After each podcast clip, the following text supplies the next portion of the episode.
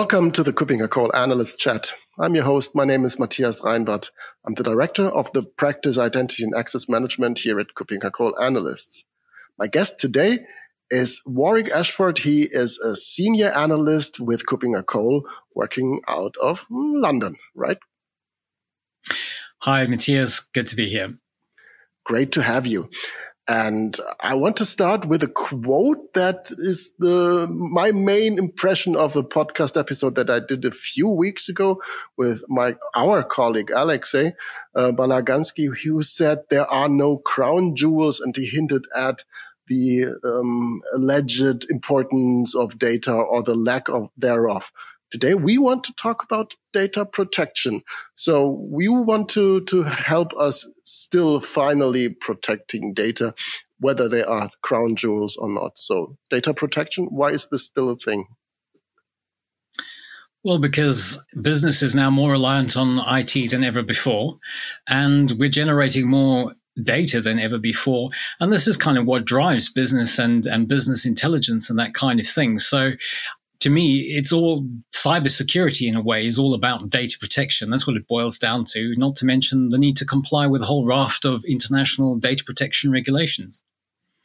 Right. So if we take as an unofficial title of this episode the five most important methods to protect your data from malicious third party, what would be number one? Uh, it's not very sexy. It's not very new, but it's access control. I mean, at the end of the day, this is a core component of cybersecurity, isn't it?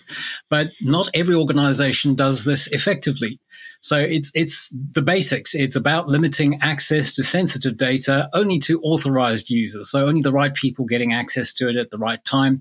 It's about giving users access only to systems and data that they need to perform their job. So again, a very basic principle, the principle of least privilege, no more than is absolutely necessary. And so good access control can help organizations prevent unauthorized access to sensitive data.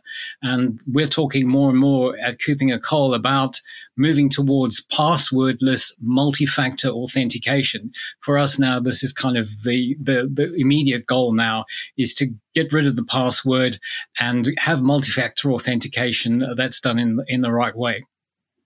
Right. And when you say access control, I've mentioned I'm the director of the practice identity and access management. This is where I smile because access control goes hand in hand with strong and reliable identities. Um, that, that is a good starting point for me. So, what is number two then? Access control is noted. Okay, and then we move on to data encryption. I mean, since ancient times, we've been encoding or encrypting information to prevent unauthorized access. There's nothing new about this. It's an obvious thing to do. So it's essential to encrypt sensitive data such as financial information, personal data, and confidential documents to prevent unauthorized access. But the thing is, it's not very widely deployed.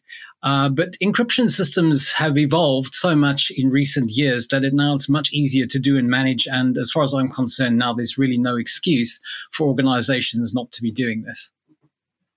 Right. And I fully agree. So encryption um, is increasingly important, uh, and um, we omit the complete discussion around um, um uh, cryptographic uh, me- mechanisms that look at the at the post quantum um, um, era, etc. There will be encryption that will have to be strong enough, and it will be uh, in a way that it is not breakable by even stronger computers. So encryption will be there for a longer time.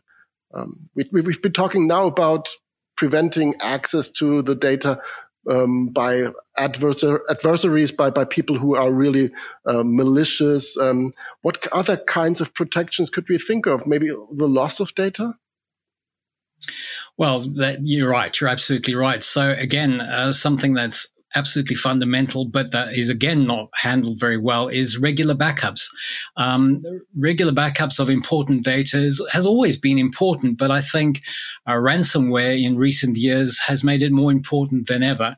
And indications are that ransomware is not going anywhere it's a great cyber criminal business model. It's easy to do, it's easy to deploy, and it, it makes money. So uh, now regular data backups is are, are, vitally important. Obviously, they have to be off-site. Uh, you don't want them on the same systems that are also encrypted by the ransomware attackers. So in any, but in, in any system failure or data loss, backup and recovery measures can ensure that data is recoverable and will prevent permanent data loss. Uh, regular ba- backups will also ensure that the data is not lost due to accidental deletion or other technical issues. So, you know, people make mistakes, things get deleted by mistake. Um, so I guess in some circles you would refer to that as insider threat. And uh, again, it's not as common as you would expect. Um, it must be done properly, as I said, uh, regularly. Um, the data must be, the backups must be held uh, off site. And then the all important thing is the recoveries must be tested. I've often heard of stories where companies say, well, yes, we back up our data, but uh, we had an incident and we didn't get our data back because the recovery process didn't work very well. Right, exactly. That is something that our colleagues, Mike, colleague Mike Small has pointed out in, in, in several of the earlier episodes.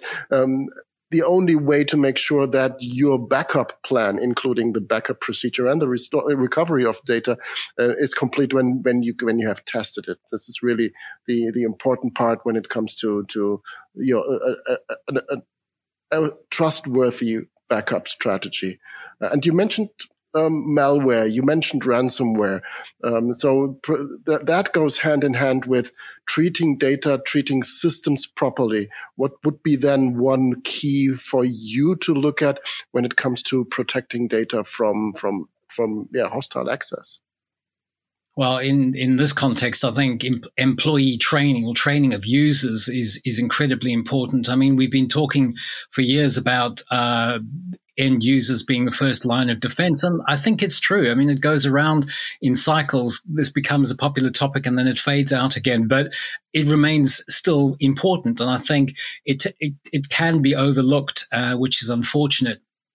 Uh, it's essential to educate employees about the importance of data security. I, th- I think, I think uh, the organizations that are successful are the ones that bring it home to their employees just how important data is to their organization and what a loss of data could mean to their organization and to them indirectly. I mean, if the, the organization were to fold, uh, they would they would be without a job. So I think employees need to be aware of how to identify things like phishing emails.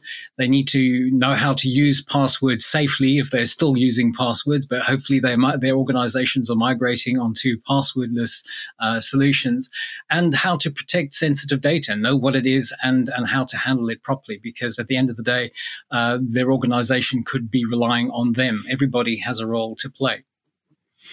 Absolutely. And we have been thinking back to other episodes before, and now I do it again. I look back to the to an episode that I did with Martin Kuppinger about the uh, this this comment saying that the weakest link is the employee, um, and that they need to be trained and they need to be prevented from doing that wrong. And he was completely contradiction contra- contradicting because he said if there is a system that allows you to click on the wrong link, if there's a system um, that allows you to have a password that can be um, can be just stolen and reused by somebody else, then the problem is not the employee but the password.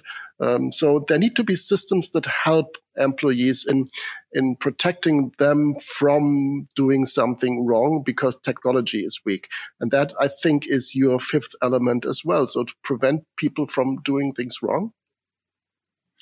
Um, yes, so uh, I've just completed a leadership compass on data loss prevention uh, or data leakage prevention uh, systems, and uh, I found it really interesting because I've heard the the opinion that DLP is kind of passe or outdated or whatever. And I completely disagree because it's it's a, a, a fairly uh, vibrant uh, marketplace. There are lots of vendors offering uh, DLP, and uh, for all the reasons that we've been talking about, looking after data is is important and also supporting uh, supporting people who are working with data is is also uh, essential in, in organizations where data is is kind of the lifeblood and and the new currency in these days and times. So DLP software is an essential tool that can prevent data loss or leakage by identifying and monitoring sensitive data. Uh, it can prevent breaches by monitoring and controlling access to say, uh, sensitive data, and then also by detecting and preventing data leaks through various channels. I mean, now people are communicating through social media, they're com- communicating, communicating through uh, uh, messaging channels, and all these things. These are all ways that data can be slipping out of an organization. And so, unless you're monitoring them and have got means to enforce controls around them, um, you're, you're, you're not, not dealing with uh, all the risks there. And so, as far as I'm concerned, DLP technologies remain relevant. Um, particularly because of this increased reliance on IT, uh, the expansion of the attack surface, because now we're adopting cloud based and mobile computing. That means that never before has it been as important for organizations to ensure that sensitive data is not lost or misused, mistakenly deleted, as we were talking about earlier, or accessed in some unauthorized way right? This is a, a, a, topic that I see in various areas that we see technologies that are around for quite a while and which seem to be something like bread and butter and not really that sexy and not that re- not really that important anymore are important and they still remain important and they need to be done properly because this is the groundwork to be done when we look at DLP, um, this usually for me is something that is looking at um, the data getting lost to the outside. But I think, as we all know, from when we look from a cybersecurity perspective, the the main threats can be inside the boundaries of an organization. Then it's not necessarily anymore this this traditional um, um, yeah firewall home base security approach, but nevertheless, it's the insider to protect from. Do DLP solutions help there as well? Oh, absolutely. And in fact, uh, some of the kind of what I consider to be the, the, kind of new generation or the latest generation of DLP products, there's, there's, there's an increased focus on insider threat.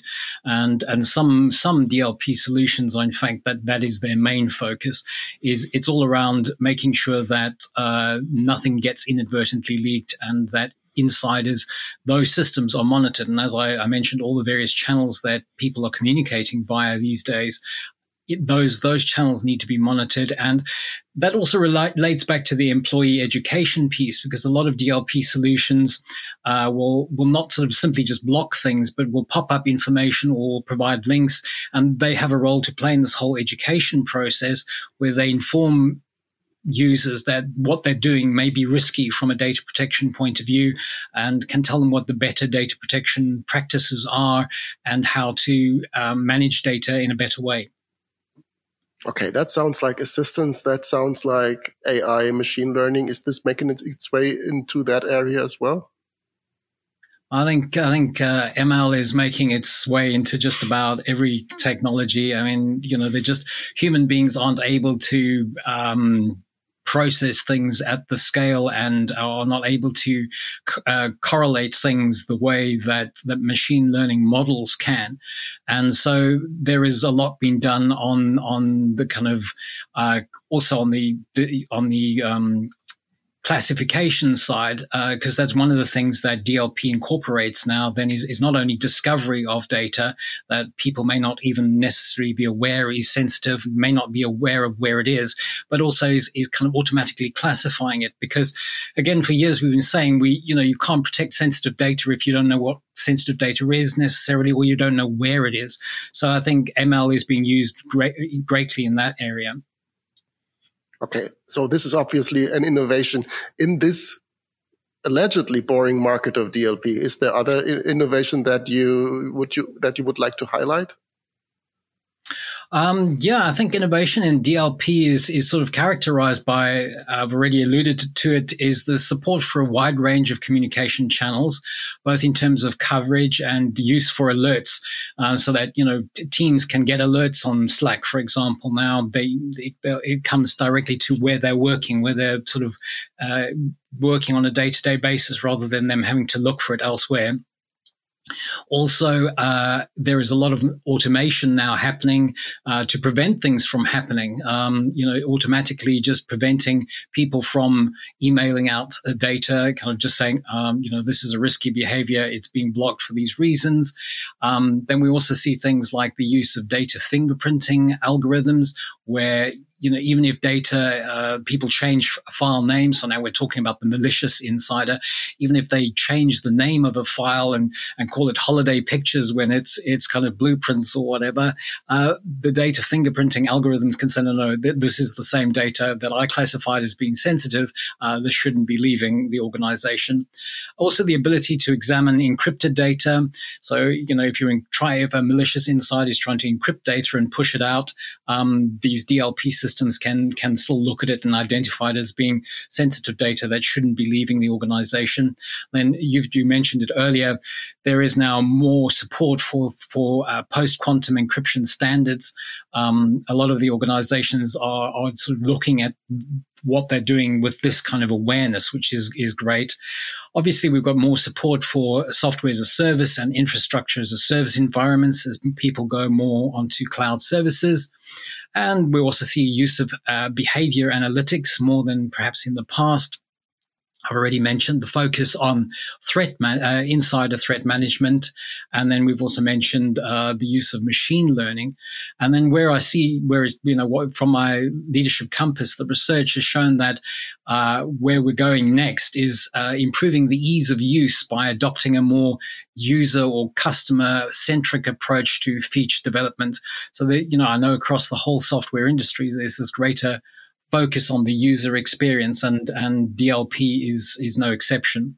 And then also at reducing the complexity around DLP policy creation and management. This has traditionally been an area, a challenging area, and this is where the the more advanced solutions are going. Is they're looking to support that.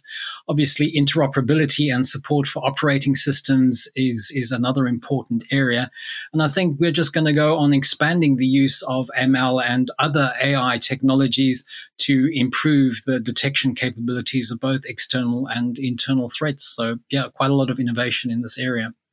That sounds interesting. When we look at the deployment model, are there any solutions that still rely on premises? Are they all delivered from the cloud, or what is the trend here?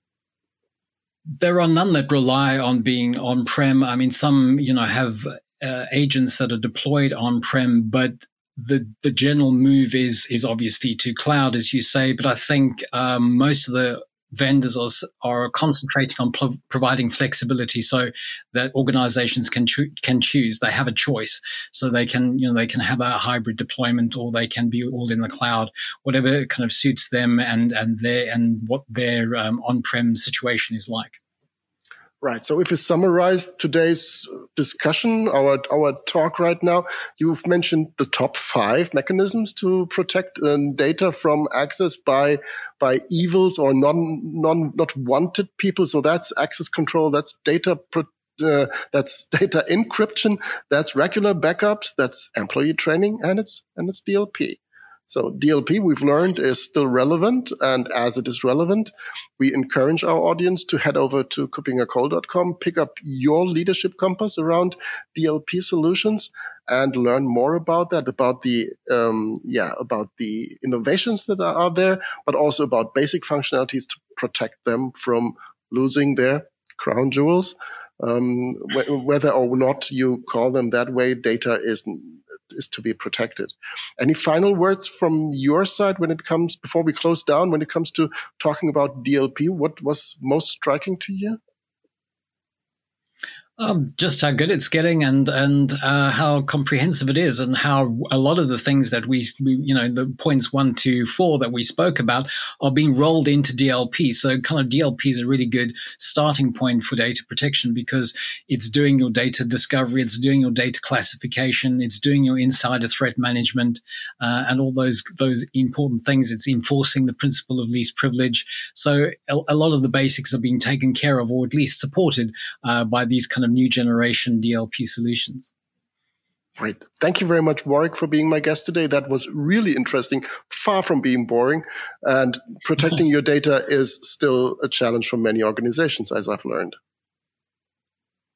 So thank you and talk to you soon again, and maybe see you in uh, Berlin for the EIC. Absolutely. Thank you. Bye bye.